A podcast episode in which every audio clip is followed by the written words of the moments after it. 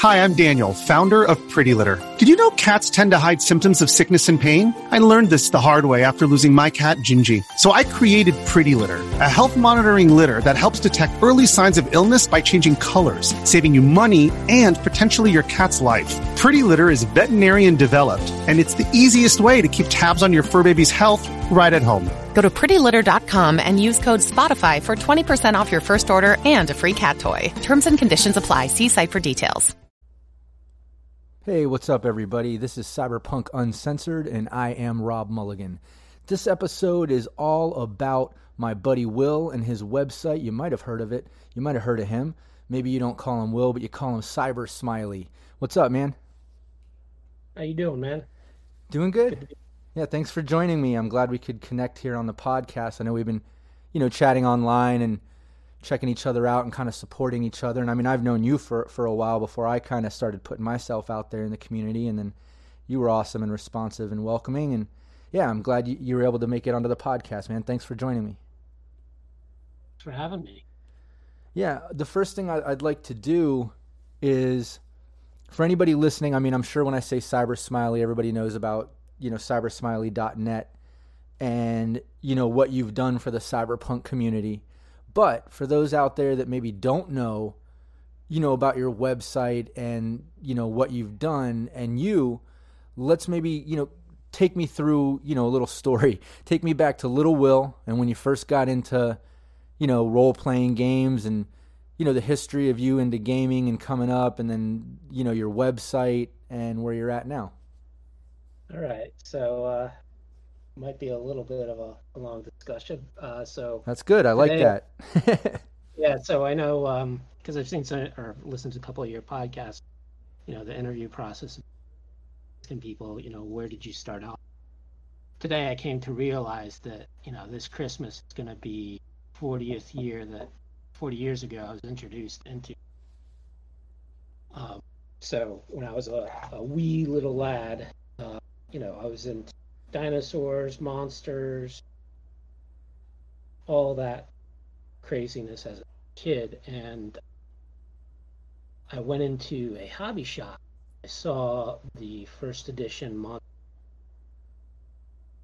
the rudimentary uh, art, but it just because it had all these monsters on it. I oh, love. You, you cut out for just a second there. What what was it? What was the book there? Uh, the original uh, AD&D monster. Oh yeah, yeah, I love that. I have that. Yeah. So that just drew me in, and you know, at the time I asked my mom, "Oh, get me this." It's like, well, maybe. And uh, that Christmas, uh, I opened up a, a present, and lo and behold, it was a blue box.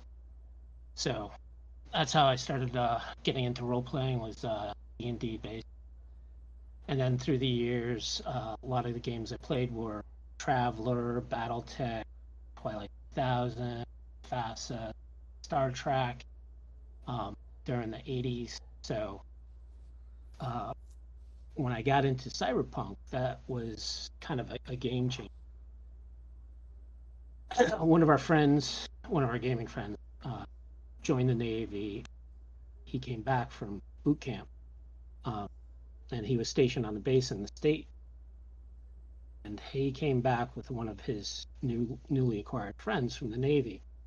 And this guy brought in this box that you know black box with you know the white uh, graphics on it and red lettering cyber 20 so we rolled up some characters my first character i remember uh, medtech with an empathy of three so he had absolutely no bedside.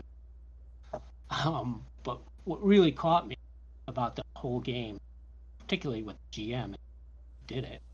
You know, one of the first, uh, basically, games started off. One of the solos comes home to the apartment and he finds, you know, his girlfriend sleeping with the boss because he was a bouncer at a nightclub, and just that type of role playing you know, kind of a realistic scenario, um, really kind of opened my eyes because you know, D and D and most most of the role playing games were had some, you know, role playing in it, but oftentimes it's a lot of hack and slash. Uh, you know, clear out the dungeon, grab the treasure, you know, game level.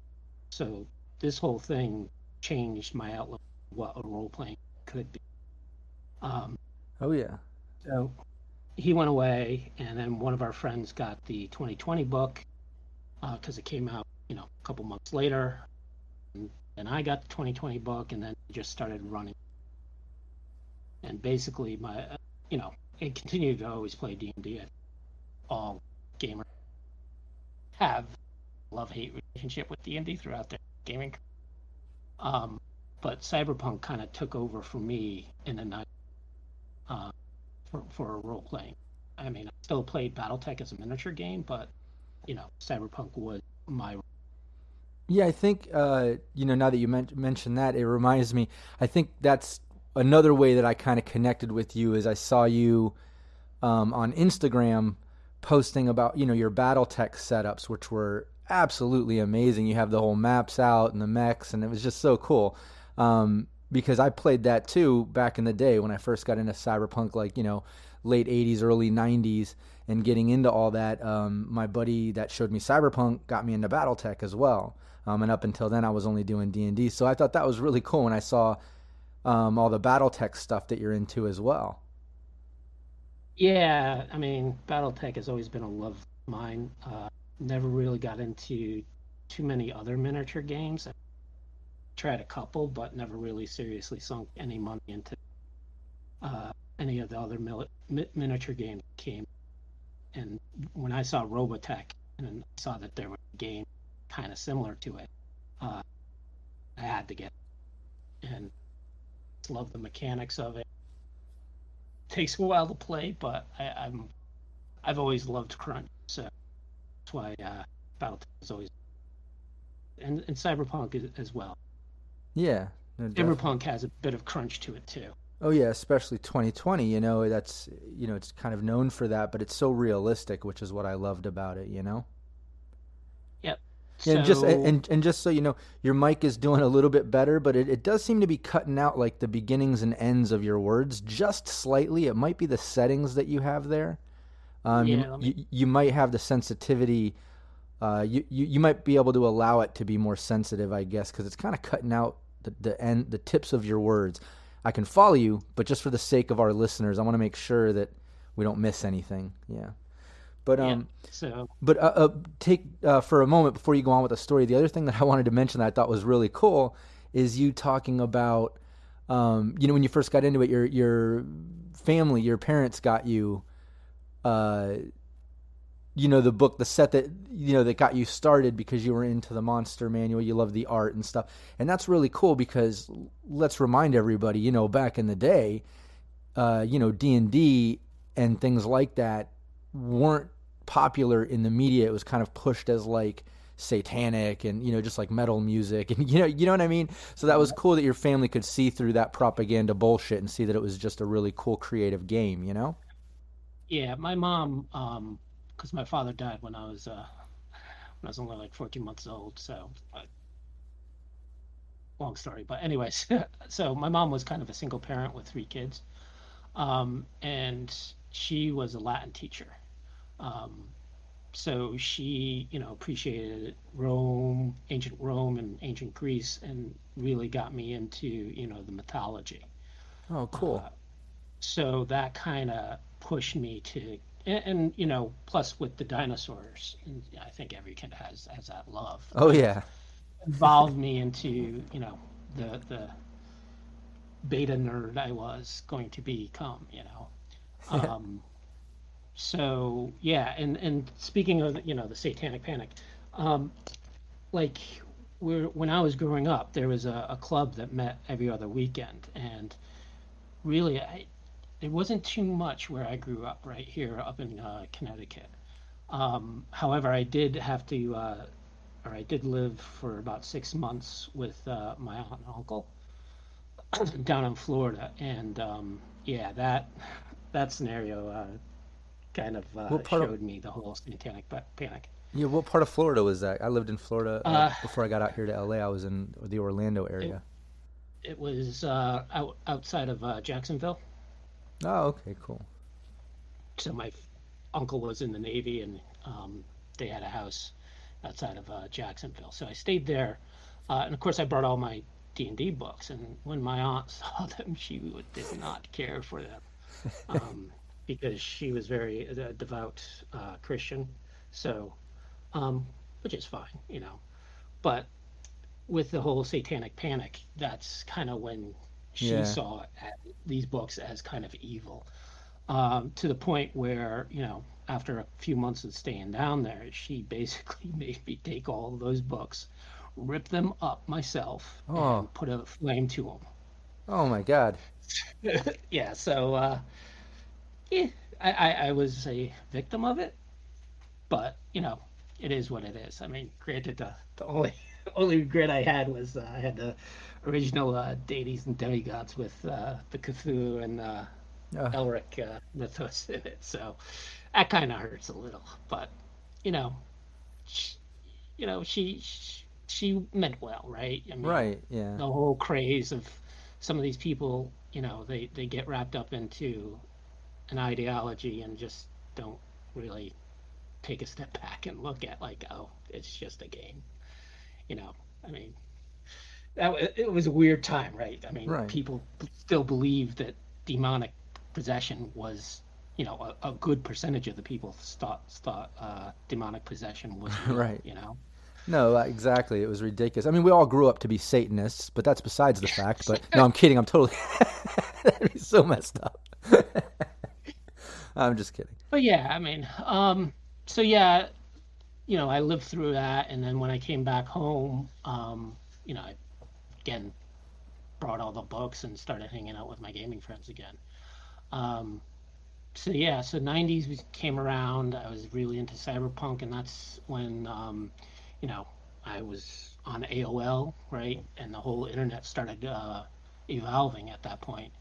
Um, and you know I, I was working in a factory um, at the time you know i had a house with a wife in the early 90s so uh, when i started playing cyberpunk you know i'd go online and believe it or not back then there was actually a book of all the uh, all the web addresses that existed at one time Yeah.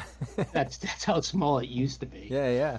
so, so there was a bunch of sites coming up, you know, with cyberpunk, and you know, fan sites were rampant back then. Um, there used to be a, a web ring for all the cyberpunk sites, uh, and just seeing those, and, and you know, some of the sites are were great, um, but I also wanted to do my own, right? And and my AOL account allowed me to have a, uh, my I could create my own site with AOL, so that's when I started picking up HTML and starting to learn that and um, creating my site back in '94 is what I think.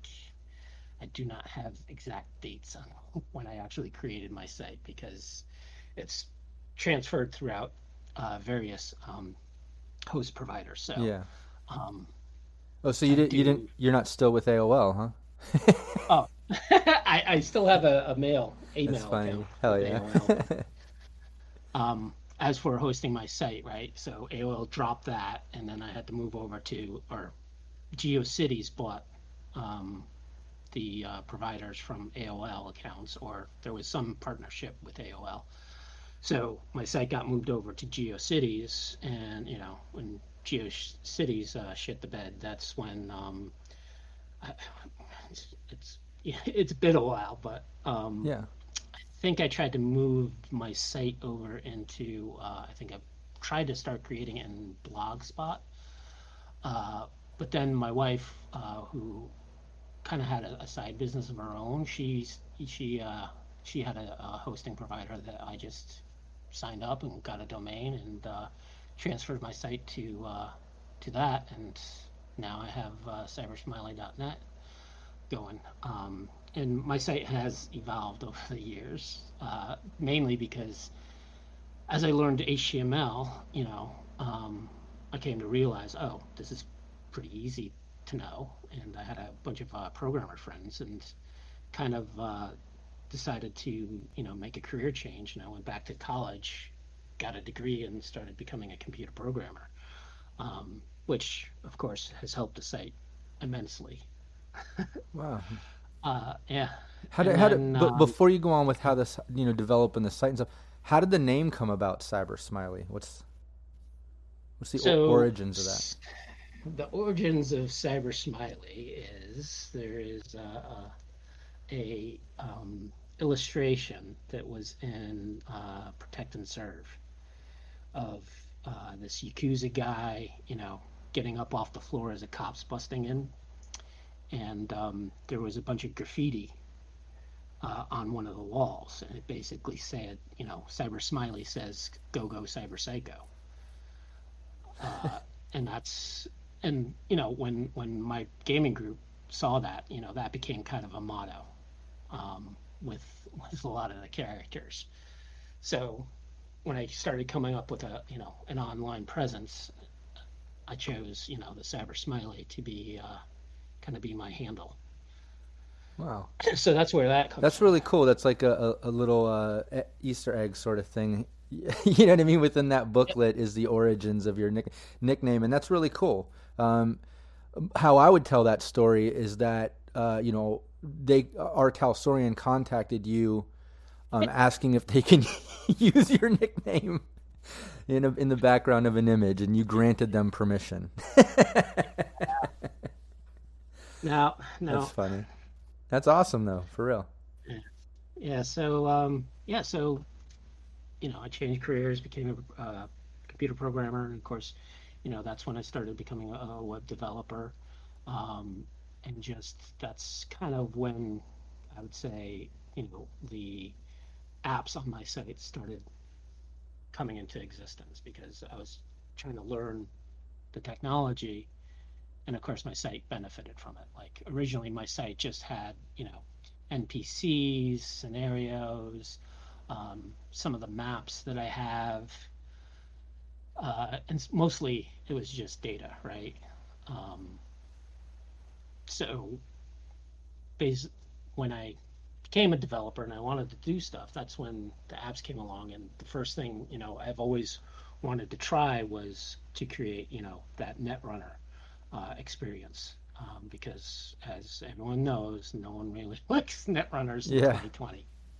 Well, because um, so I, I yeah, I don't think it's like they don't, you know, not it's not that they don't like it or whatever. I think it's that it's ju- it was just you know so difficult and took away from the rest of the team, and there's just aspects of it that that made it, I don't know, not not as functional. It, like I think I've heard it put put by a few friends. Like, man, the way that they had it set up, it could have been its own little separate mini game or whatever, and that's kind of how it felt if you implemented it, and you know, it just wasn't as teamwork like or something.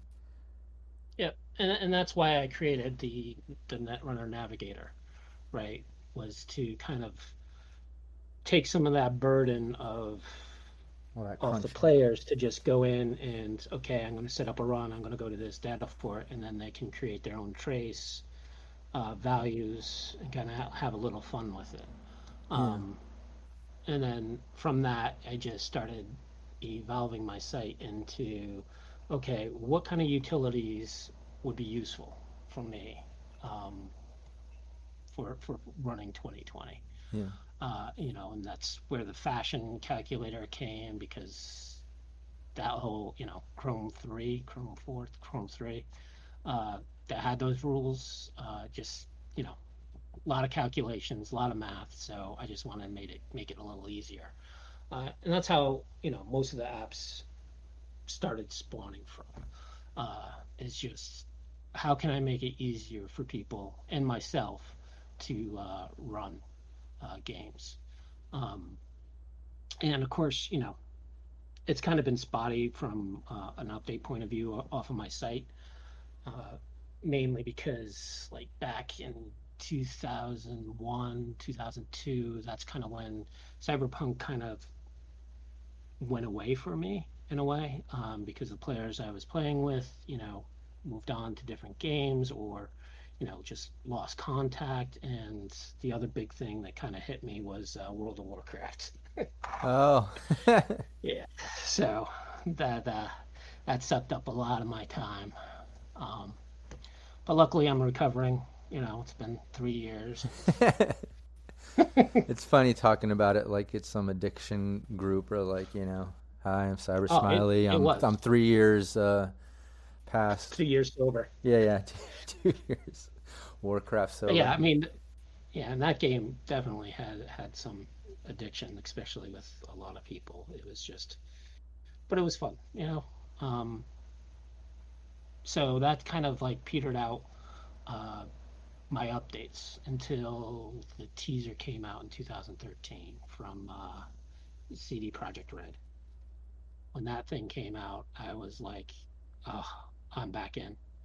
hell yeah. uh, I'm gonna try to, uh, you know, get some of the, the my life, you know, like the craziness that was in my life uh, a little more toned down, and really try to get back into updating the site. um, and then this past year, of course, being 2020, you know, I, I kind of made made a goal for myself that I would do a release every month uh, in celebration of us making it to the year 2020. yeah.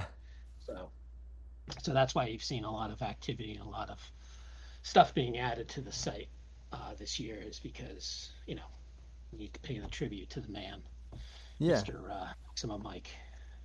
Yeah, Mike Pondsmith. Hey, and that's awesome. It's always been, you know, a great resource for the cyberpunk community. Like you said, it started off and, and still going with like I saw you added some new maps recently, right? Um Yeah. you know, some new blueprints. Uh, and I love that you do that. That's always like uh, something that is always needed in the community for GMs and stuff. But like, you know, back in the day you were having NPCs and maps and things and it was just, you know, an awesome resource. But it's true once you got into more you know programming and got that knowledge you know i started noticing those macros and apps and stuff that automatically generate some of the life path stuff and things that you've been doing. Um, but yeah it's awesome in recent time you're doing more updates. How are you feeling about red coming out? Do you think you're gonna you know obviously everything that's there is there and and it's still 2020 is still the beast that it is and people love it. But when red comes out are you gonna start working towards resources for that Uh, yes, awesome but I'm not holding my breath because uh, you know when um, uh, and it's no fault of uh, RTG uh, this year, but uh, I know that they they can take their time with releasing stuff. yeah Uh, but you know, it's definitely coming around the corner.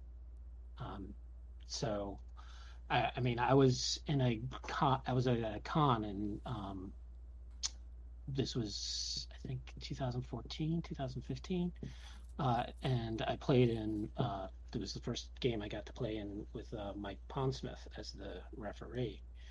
Uh, and even then, he was talking about the new edition because you know the the teaser just came out, and he was like, "Yep, we're working on a new edition." So yeah it's Red has been in the works for quite a while. So Yeah, the one the one good thing I can say is I don't I don't know if you saw the cyberpunk panel I put together for Albacon. Anybody listening, I just posted that podcast version, um, but the video of it uh, is on the Cyberpunk Uncensored channels on the YouTube and Twitch. But during that, uh, J Gray and James Hutt did say that they are, are officially done with the editing process and they're fully just working on wrapping up the design and layout.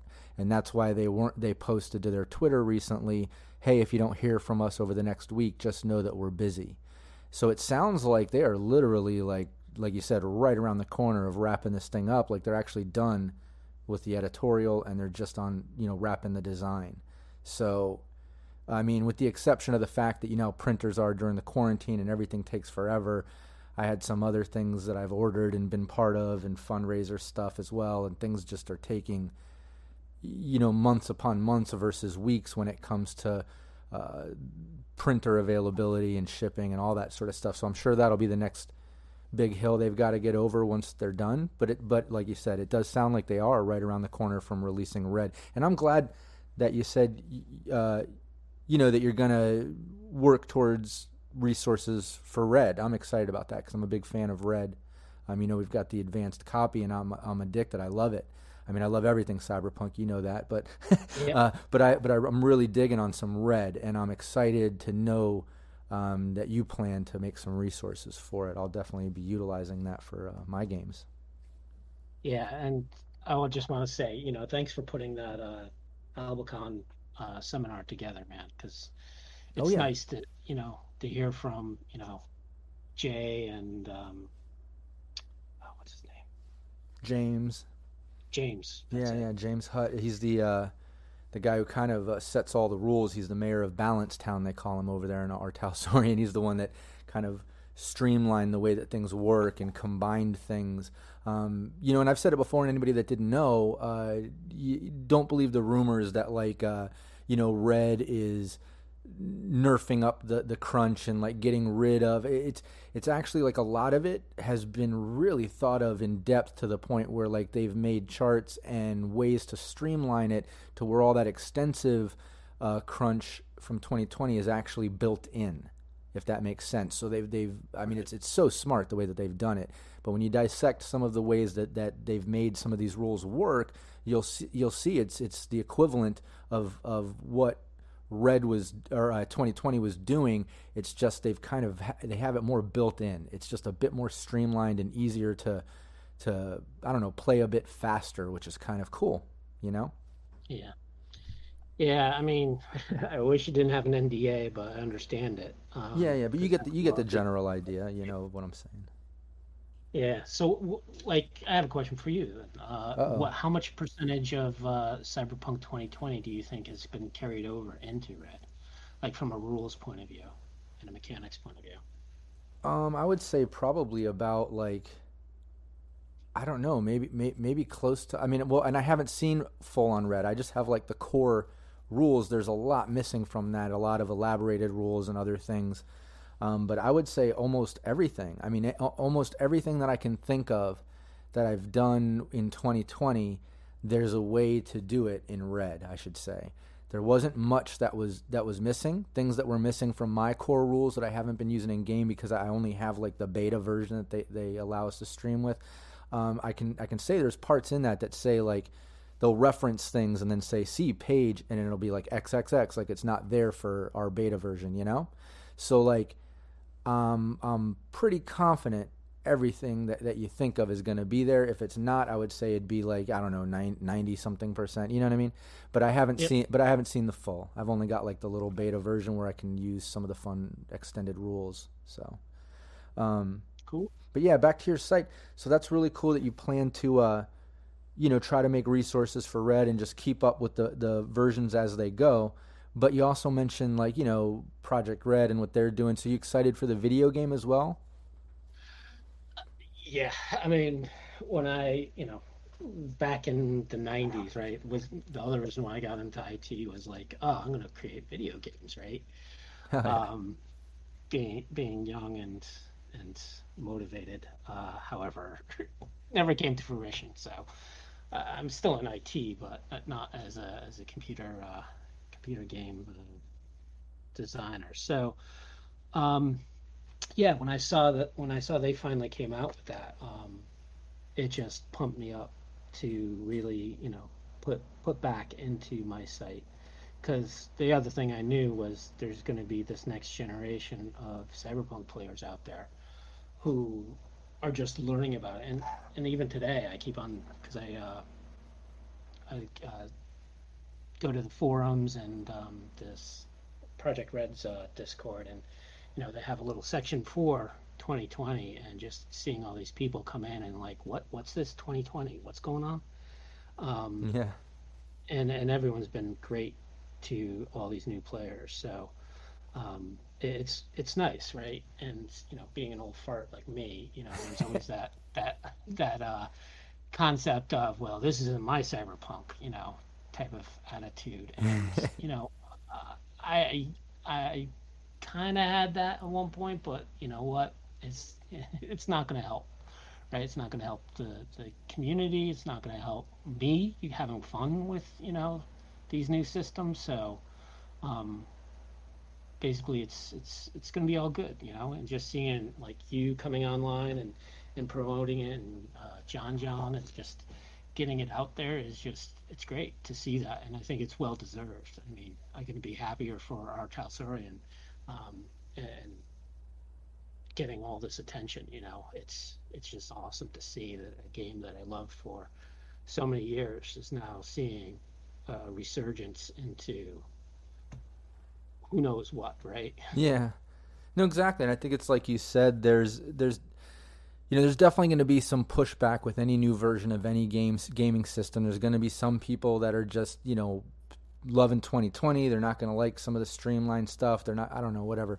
You know what I mean? They're just like when uh, D&D went into 5th edition, there's there's going to be that, but I think with the video game and then the combination of the tabletop and the way it's going to kind of blow up in popularity similar to what happened with uh, you know 5e D&D 5e I think that uh, you know the majority is to outweigh the few that are kind of I don't know stuck or pulling that elitist vibe. I think a majority are going to see it like you just described, where it's like, man, this is going to be cool. We're going to have a lot more players, a lot more GMs, more chances to play, more content to enjoy, and through that popularity, let's not forget the the root of it all, which is R. Talsorian is going to make more money, which means they're going to be able to create more content for all of us to enjoy. You know, once they start getting more popular and they see that it's popular, you know, they're going to see the worth in making modules and source books and you know what I mean? And I'm sure the the Projekt Red they're going to see the the worth in investing in expansions and the, the next thing part of it or whatever. Who knows what they're thinking of. But you know what I mean? I think it's all Yep. it's all good like you said. I think uh, it just depends on how you look at it. But um but yeah I've seen the same thing. A lot of people uh, you know, a lot of younger generations getting into the video game and then, you know, coming to the different groups online and sites and being like, oh shit, wait, what's this? This Cyberpunk is a tabletop game too? it's kind of cool. and and the thing I was expecting is you know um, people coming out and saying, "Hey, I'm going to create a, a cyberpunk uh, D20, right?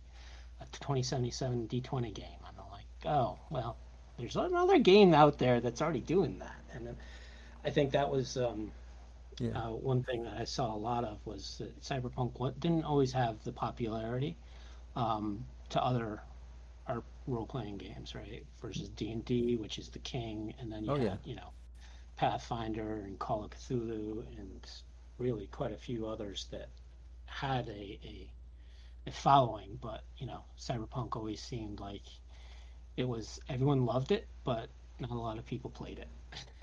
No, definitely. I think D and D is like you know the godfather of role playing games, and like I don't know, established such a, a base foundation of popularity, being that it was, you know, what it was. I, I think that all, all the other sort of fantasy found ones, like you mentioned, Pathfinder and Cthulhu, and anything else derivative of fantasy, quote unquote, found I don't know a built-in audience to where it could be popular. Whereas some of the sci-fi ones were kind of um, you know plan b or whatever you know they didn't get as much publicity. They didn't they, they didn't come from the bigger uh, game houses or manufacturers. I mean look look at R. Talsorian. they're a family uh, run company. You know it's pretty much pretty much the Pondsmiths and like a few few others that work for the company but it's not not that big you know? And i, I just Yep. I, I imagine it's just you know it comes down to the, the publicity and popularity of it uh, building. But yeah I'm, I'm i'm with you. I think the spotlight is finally um, kind of swaying towards the the sci-fi side of things, or at least the dark dystopian future. Like Cyberpunk is getting a lot of a lot of press.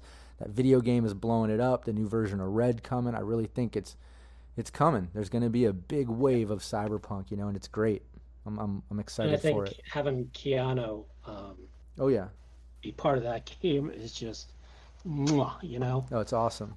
Fr- from him being Johnny Mnemonic and uh, Neo and you know all these other characters he's played that have that cyberpunk attitude, um, and just him being there is just you know, I think it's just gonna it's gonna create such a buzz um, with ev- with the with the computer game and with uh, RTGs games. So I'm excited Yeah. for the coming years. No, such a We just need to get over this plague. Yeah, exactly. No, I'm I'm excited. Like you said, it's uh, it's like he's so iconic and like perfect for it because of the roles he's had and his look and all that stuff. Like he just fits right in. But I think it's also you know notable that the actor, the person, Keanu Reeves, is like I don't know most of the press. He's like he's just a nice guy. Like he's a cool dude, you know. Yep. And like, Yeah. uh, um, so it's not just like the great acting and and the, the roles, but he's just a cool guy. And like I don't know, it just fits in perfect. Like you said, it's so cool. Yep. Yeah. Um, but getting back to like the red and getting the stuff done, yes, it's coming. Um, I know it's not coming quick enough for some people. I, I've seen comments and had people, you know, reach out to me and saying, "Hey, you know, why? Where's more red on your site?" And I'm like, you know, I'm just waiting it for it just as much as you guys, and I'm in dizzy anticipation to uh, get some more uh, stuff specifically for red. So it's definitely coming, guys. Hell yeah. Gals, uh, just need to, uh, you know, hold on for just a little bit longer. Yeah. No, exactly. It's coming. It's right around the corner. I'm excited that you're down to do that. Um, like I said, I'll definitely be using uh, the resources you create. Um, But as far as uh, you know, playing and role playing, and you've been into it since you were a kid. Um, so over the years, do you play more or GM more or what? Um, I would say I prefer to be a player, but oftentimes um, there's not a lot of good GMs in the in the groups I have, uh, or you know, the uh, there's one guy I'm friends with. He's been GMing for since the 80s. Uh, so I try to like take over for him, but he's not. He does not do cyberpunk at all. He's definitely if if the game doesn't have elves in it, he doesn't want to play it Uh, um, which is kind of you know distracting. So that's kind of one of the other reasons why you know my cyberpunk career kind of took a back seat.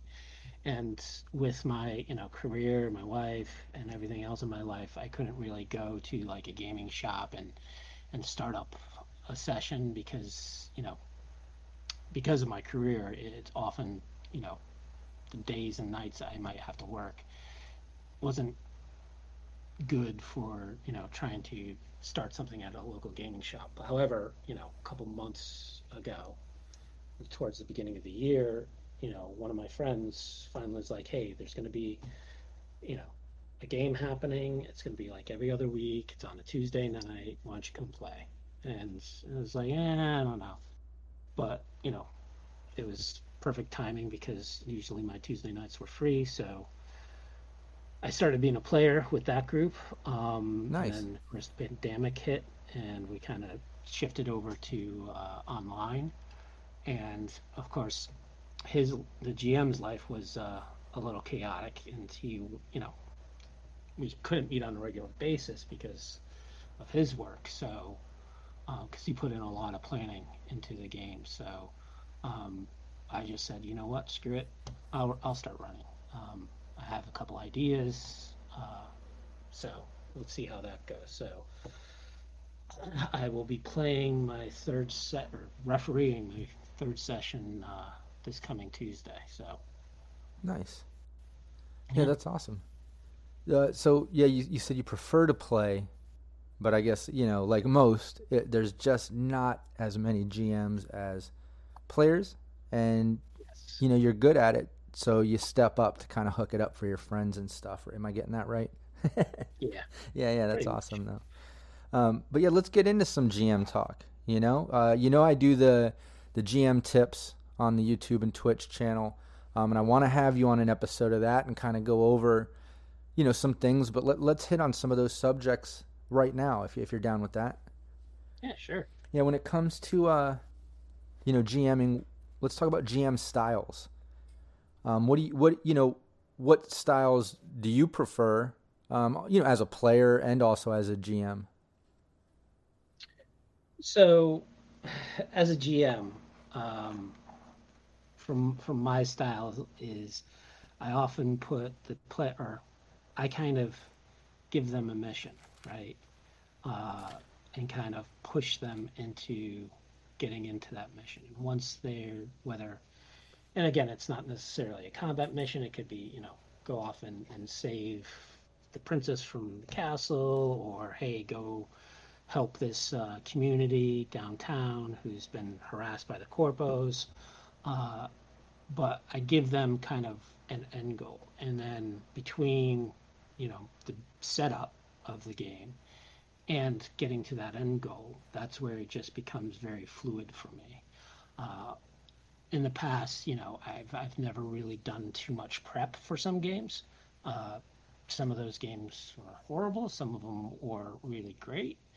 Uh, but you know, now I'm trying to get a little more prep in because I think the quality of the game and just doing just simple prep, right? Just hey, let let me go Google Maps. Let me call up, you know, uh, a map of an area. Yeah. Uh, let me just go and grab some uh, NPC, you know, images. Just do a search on some people, copy paste, you know, throw it in a Word doc, uh, and just do quick, you know, bios on, on uh, some of these people and, and groups. And then just keep them there. I mean, if the players get to them, they get to them. If they don't, you still have them on hand. So, yeah, and I should, and I'll interject there. I think that's what what I think always happens. You know how it's it's just so unpredictable. I I, I get what you're saying. Like it it adds so much to a, a campaign when you at least arm yourself with some of that information and, and some of those resources that you can pull from. But like you said, it's kind of good to have all these random notes or whatever about it um, because it, it is really just resources. It's not like you're following an exact storyline or whatever because players are, you know, everyone's creative and you're going to get something unexpected, you know? Yeah. And, and players will always ruin what you what your expectation of a game is going to be. Yeah. Um, but don't don't always let that you know. To me, I, that doesn't always bother me, right? Because I will always take something that I created, right? And yeah, okay, it's not going to be used now, but I can you know pivot it and make it into something different that will fit into a future session.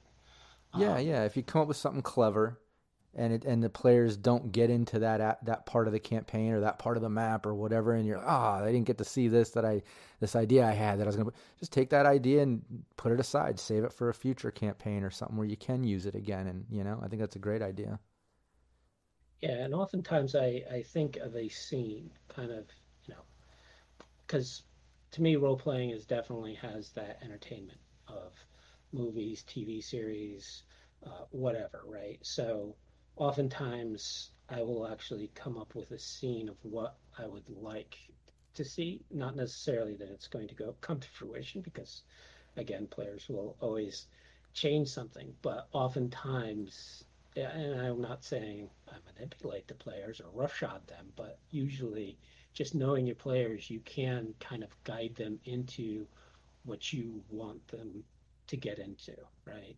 Um, and again, it's it, there's always that fine line of you know forcing players to do something versus you know motivating.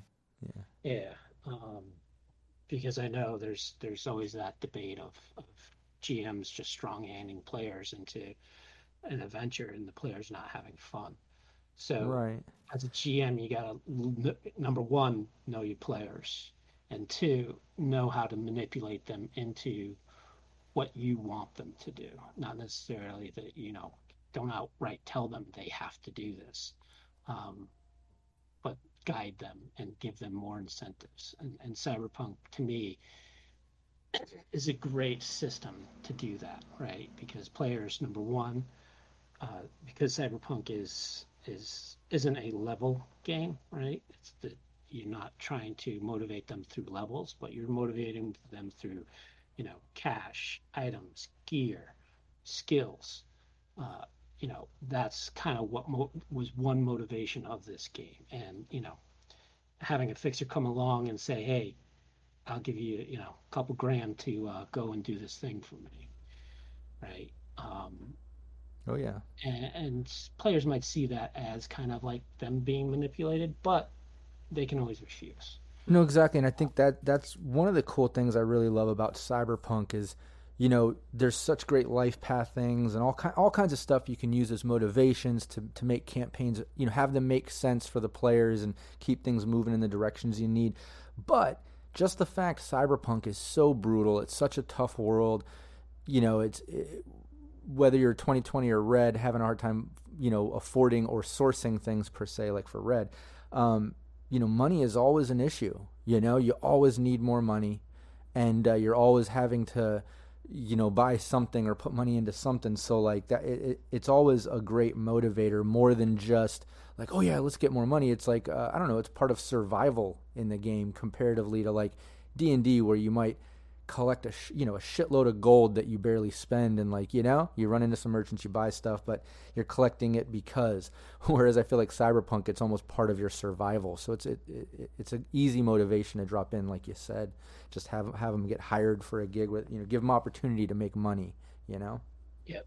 And you got to make rent every month. Right exactly. Because you don't want to sleep on the street right? oh no and and let me add this that panel that i did with uh you know, for the Cyberpunk uh, panel for Albacon, uh, James and Jay mentioned that they've actually come up with a whole system for quote unquote downtime, and there's no longer going to be downtime. So, like in between sessions, you're no longer, I guess, I, I, imagine, just kind of summarizing, oh, the past week you did this, what do you want to do? And, like, I don't know, I think they have some type of built in thing where, like, you know, you're actually having to account for expenses and you're spending money and, it's a little it's a little tougher apparently. And they were like laughing about it but saying it's really cool. And like i don't know what to expect there or what to take out of that but it sounds like there, there's something there. I don't know.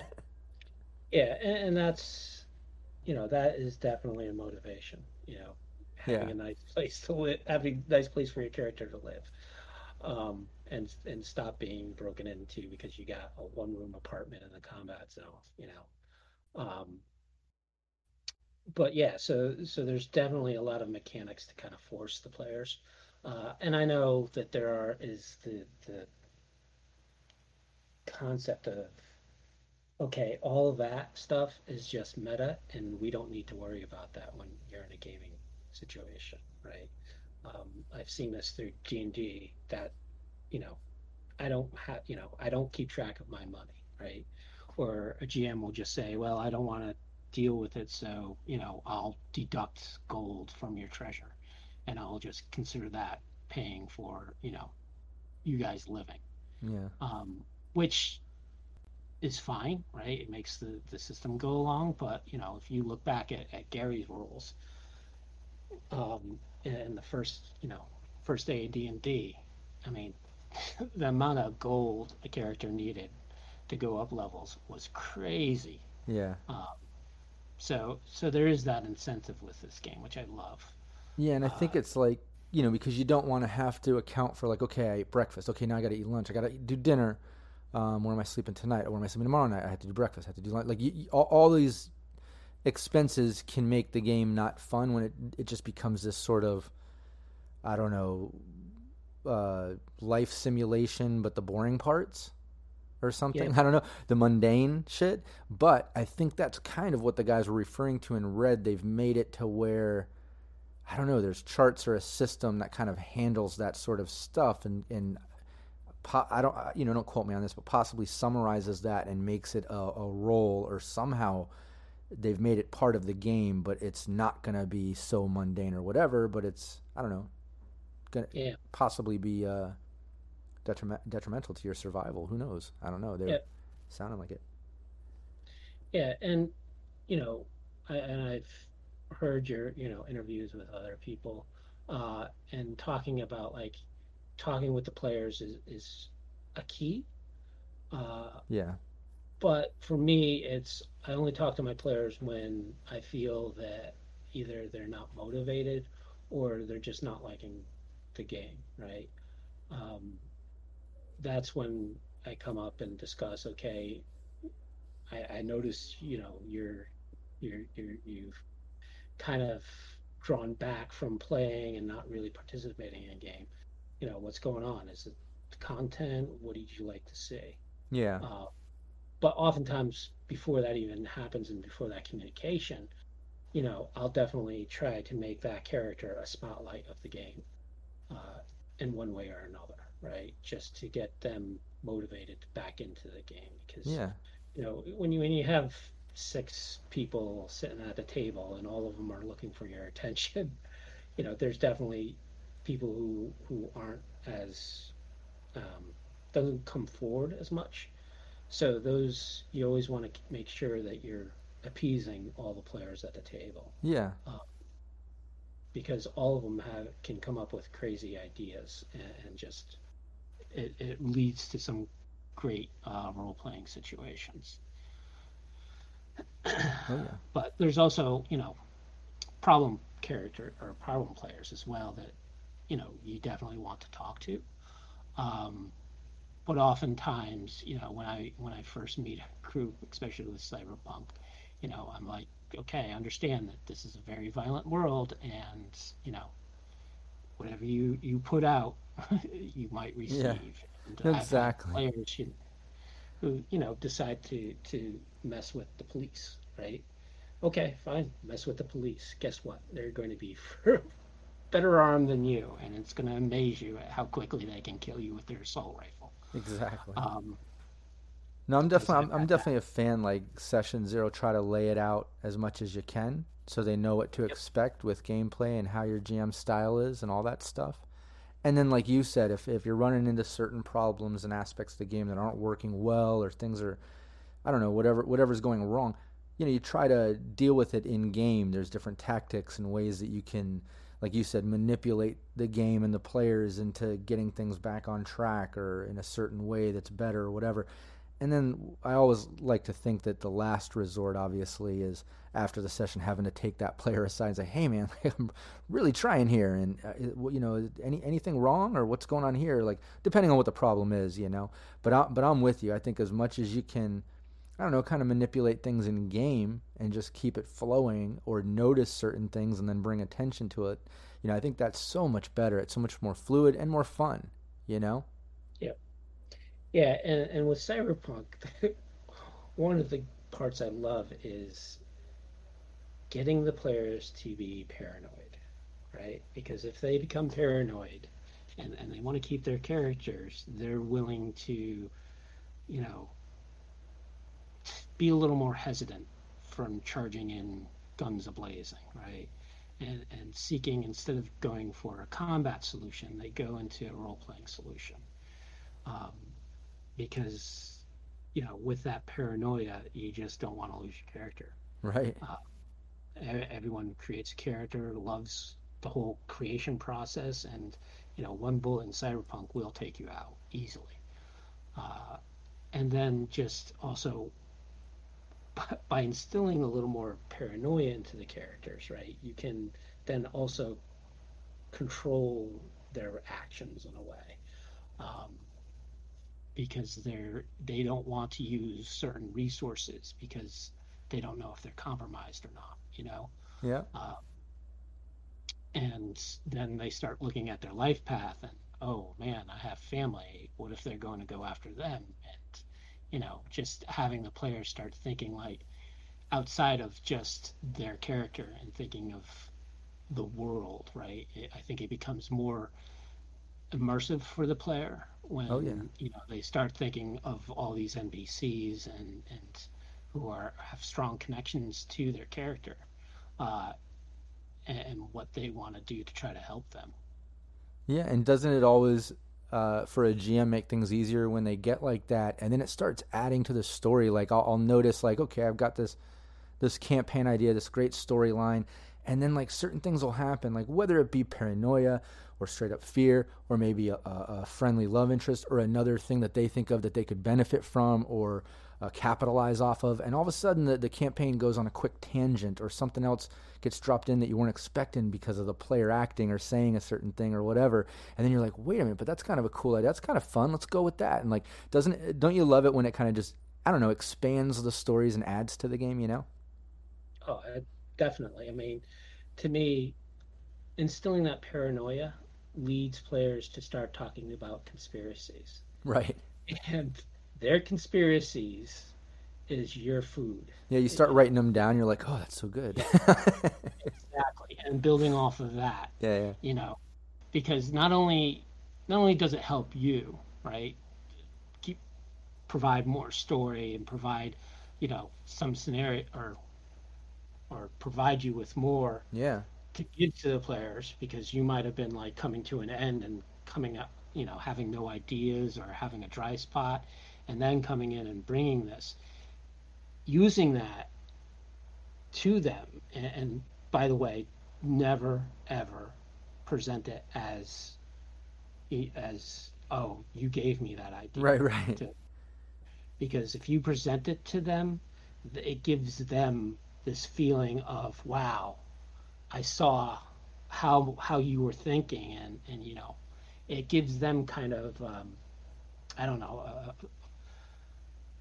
some i don't know sense of accomplishment that they figured out Well, it gives them a, a little a too much. It, I I feel like it gives them a little too much feeling of safety or whatever. It takes away from some of that paranoia when they feel like they've contributed too much to the idea or the foundation of some a new idea or tangent you went on.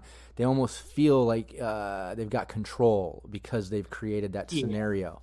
And and, I'm I'm with you on that, man. I did a, a interview recently. I forget with another GM where we were talking about something very similar, and I was like, yeah. And sometimes they'll come up with a weird tangent, and you're just like, oh shit, that's actually better than I had planned. You, you, know what? That's exactly what's happening, you know. And you never tell the player. You're just like, yeah, that's uh, oh, you figured it out. Like you know, you, you kind of just lean into it if it's a great idea because it can really expand the storyline. But but yeah, like you said, you gotta you got to be careful that you don't give too much power to the players because then you lose some of that paranoia and some of that danger, which is hell. That's what cyberpunk needs. It's what it feeds off of, you know. Yep. And so that's great for the role playing aspect. So when you start Yeah. getting into actions, right? Um, if you read through Cyberpunk, the, the, the core book, right? What does it talk about? Cinematics, cinematics, cinematics. So whenever you get into an action scenario, combat scenario, you know, borrow it from your, you know, you- an action movie that you love, right? And get some of those scenes and how they react, and then describe it to the players, right? And also, when when you're in combat, you also want to kind of push the players a little, right? Because I've GM'd plenty of groups, and and always combat is kind of a, a roadblock, to, in my opinion, right? Because oftentimes players will sit and think, right? Like it's a game of chess. So I got to think, okay, what if he does this, this, and this, and then it takes them longer time to do an action. Um, and granted, it's it's getting also feedback from the GM. Right? No, I know, Okay, but I know you mean like they start they start talking to each other a little too long in the middle of it, like making a decision, you know, and you want to like push that along. So you're like, well, now something's happening. Yeah. And as a GM, you if you want to keep the action going, just tell them, okay, I'm going to give you 10 seconds. If you don't give me anything, it's moving on to the next person because you hesitated in combat, yeah, right? And it happens. yeah. You put the pressure on. Yep. and, and that's that can be received by some players well. Sometimes it doesn't, right? And it's like, well, you know, I, I'm more, in, or my character's more intelligent than me, so I should take more time to think about it, right? And I'm like, okay, uh, good point, but think about it while you know other people are going. Don't Right. think about it on your turn. Um, and, and that's to me can help combat flow quickly, right? If you give a certain time limit to every character to do an action uh, during combat and during their turn, they're going to pay a little more attention to the combat um, when it's not their turn and start thinking about what they can do. Uh, so that's something I, I always try to, especially in, in Cyberpunk, is make those combat scenes dramatic. Right? Yeah. So there was one game that I uh, was refing, and basically they were on the hunt for um, uh, this guy. They found him. They started following him, and this guy was, you know, pretty cybered up. They go. He goes down, walking down an alley, or cuts down an alley because he made his, you know, awareness notice check on as they were following him, and they they couldn't roll at all any any good. But you know, them coming around the corner and all of a sudden the guy's not there and how they reacted. You know, one guy started pulling out a gun, and that's when the guy who, you know, had some cyber legs jumped up on top of the building on the roof and just started shooting down on him. Um, and it turned nice. into a very bloody mess. And just having the guy, you know, that NPC jump off the building and land, you know, three stories, you know, three story fall, and then just start pulling out his wolvers and ripping one of the other players up, kind of like, you know, made that whole uh, situation just everyone in the table was like, "Oh my God, we're dead." Yeah. Um, but one of the characters, you know, took all of his luck, put it into uh, a headshot, and killed the guy. So nice. But it, it, it, just listening to the players as that situation unfolded and how quickly you know it escalated to very very serious consequences. Um, really, you know, to me, the players loved it because, you know, yes, two of them died, and those guys were like, "Yep, yeah, okay, that's fine. We we we screwed up, you know. Um, we weren't cautious, but just that whole vision of, you know, the guy goes around the alley. As you approach the alley, you look down it, and all you see is rubbish and nothing else. And all of a sudden, you guys start coming under fire. You're not quite sure where. Yeah. And then them dispersing, trying to f- find cover, and describing what the you know the scene of the street, and all of a sudden you see the guy just jump off the roof and you know land on his feet and starts ripping you know Bob apart with Wolvers and all the other players scattering. It's just it's just really getting into the scene and describing the scene really will make players love it, even if they get mauled and killed. Right. um, if you can describe the scene and the action and how it takes place, that's that's where you're going to get the most benefit, you know, um, and everyone will enjoy it. And, and it's for new, new GMs, it'll take time for you to do that. um, basically, to learn your players, how to manipulate players. Um, it's definitely not something that, you know, uh, someone who is new is going to understand. Um, in my opinion, any new GM should and any new players should always look at anything they do as throwaway uh, for the first couple of sessions, right? Do not devote too much time, do not devote too much energy. Understand that these are going to be your failures that you learn from. Uh, and once you start learning and starting getting into a groove, that's when you know you start basically building your skills and, and improving your skills as a GM and as a player. Yeah. No, I, I think that is definitely a key factor is, you know, the experience in actually doing it. You know, I'll see a lot of people online, and like in the in, particular, like in the Cyberpunk Uncensored group, I was seeing somebody post about being a new GM, and they were asking like, um, you know, I'm just I'm I'm waiting for red, but I'm picking up 2020 because I want to learn as much as I can. I've read it, but I'm confused. I think I get it. Should I, you know, read it a few times through? How many times did you read it before you got it? And like they were posting it. I saw people commenting before I could, and I was going to comment the same thing too. But it was like everyone, at least all the experienced GMs, were like, "No, no, no, you've read it, you kind of get it, dive in." Like you get the only way you're really going to learn how to be a good GM is you've got to just GM. You got to dive in and trust that you know enough of the rules and you got some creative thoughts and go for it. And then you'll kind of see what works, what doesn't work. Like you said, you know, you'll you'll have probably the first handful of sessions in your life that are just kind of throwaway sessions or whatever, you know, because you're you're going to make some mistakes. You're going to, you know, it, it it's a learning process. But the only way you're you're not just going to read it in the rules. You've got to play. You've got to actually GM yep. and, and, get into it. You know. Yeah, and there's a, a YouTuber, uh, Seth Skorkowski. Um, he got there's one bit of advice in one of his videos that I saw, which made perfect sense, especially when learning a new new game, is read the game and you know just do a combat. You know, just do combat, just to understand it, how the rules work. You know, you're not really making any characters. You know, just do pre-gens and just do combat and see and understand how that works, right? And for Cyberpunk, it's the same thing, right? Run a combat uh, see how it works, how it flows, you know, what you missed, what you didn't miss, and understand the mechanics and take your time while doing it. And the same goes with, you know, role playing.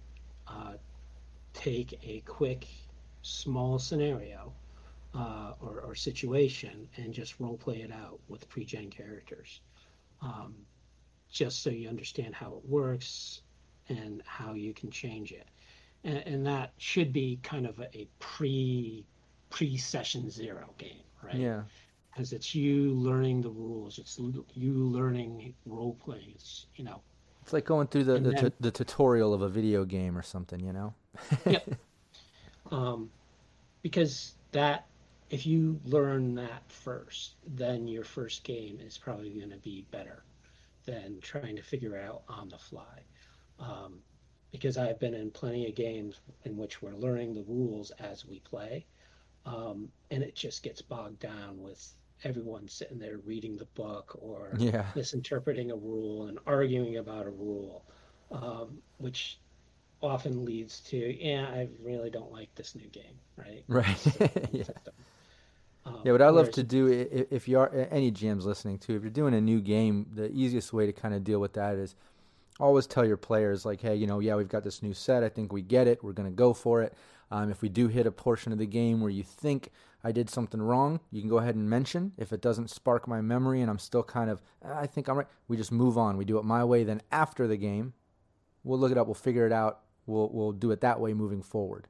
You know yep. but but i'm with you. I think like man it, it can definitely start slowing a game down or bogging it down when you start just diving into the rules of something new. So I, I think yeah. that's a great tip. Like uh, whether you know set, you're reiterating what Seth said, and it, it's still a good tip. You know, and you're expanding it beyond just the combat. But yeah, you can easily take you know portions of the game and kind of test them out. Like run a few little mini combats with friends. You know, just with some pre-gens, or even you run it. You know, and just kind of see how it goes.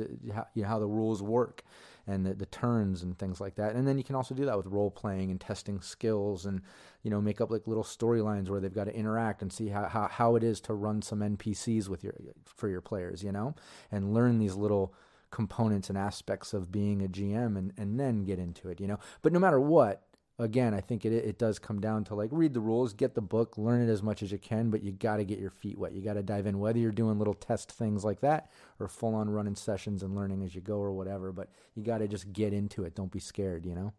Yeah, and like to your point, you know, if you do screw up, if you do, you know, misinterpret rules, don't just go to the books immediately and spend, you know, 15 minutes in the right. game. Just say, hey, we're going to rule it um, I'm going to rule it now because you are the referee and it is your game. And some players might not like the ruling that happens during that game. But at the end, that's when you can talk about it and say, well, this is my, as a GM, this is how I interpret it. And, you know, you can try it, or you can, we can t- to discuss it and come to, to uh, a mutual understanding of, okay, in the future, this is how we're going to rule it. Right? Yeah. Because I one of my friends, you know, his his complaint with, with most games is especially with you know rulings that aren't necessarily in the book. Um, so the GM comes up with it. He prefers to see the consistency, and that's the other thing. Is just be consistent with consistent with your ruling, right? Yeah. Don't favor any other players. Um, don't favor you know you and, and what you want to do with the story uh, which is another thing, and that's the railroading, railroading that can happen. Yeah. Um, because players are not going to like that.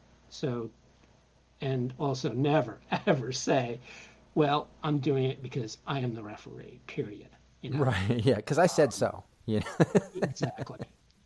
Yeah. Because it is it is definitely a social game, and right. you know, having an attitude with your players or being a killer GM just because isn't gonna isn't gonna last very long, right? Especially with the players.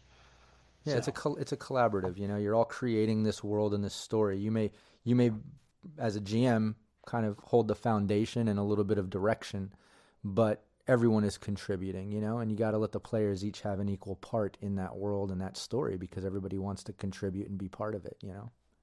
Yep. Yeah, but um, But yeah, I think me and you could talk for hours about GM stuff. And like I said before, I want to have you uh, come do a, a, Game Master Tips episode for the channel. I think, uh, I, I, don't know what episode we're up to now, but I'd love to have you on. We can talk about your process of campaign building. I've also got some other ideas. So maybe we could do, you know, multiple episodes if you're down with that. Yeah. Yeah, that'd yeah. be really cool. Um, but yeah, bringing it back to the, the main focus, I definitely want to uh, bring it back to you know cybersmiley.net and remind everybody listening go check it out. Be excited that when red comes he's going to make some resources for that um, because we're all real happy with what you what you do for 2020 and we're, we're excited that you're you know doing something new every month for 2020 and keep keeping it going man. It's it's awesome.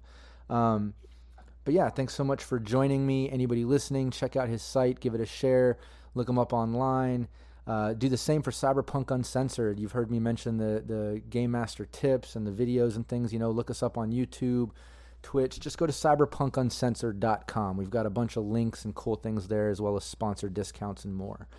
But uh, yeah, any last words before I kill this transmission?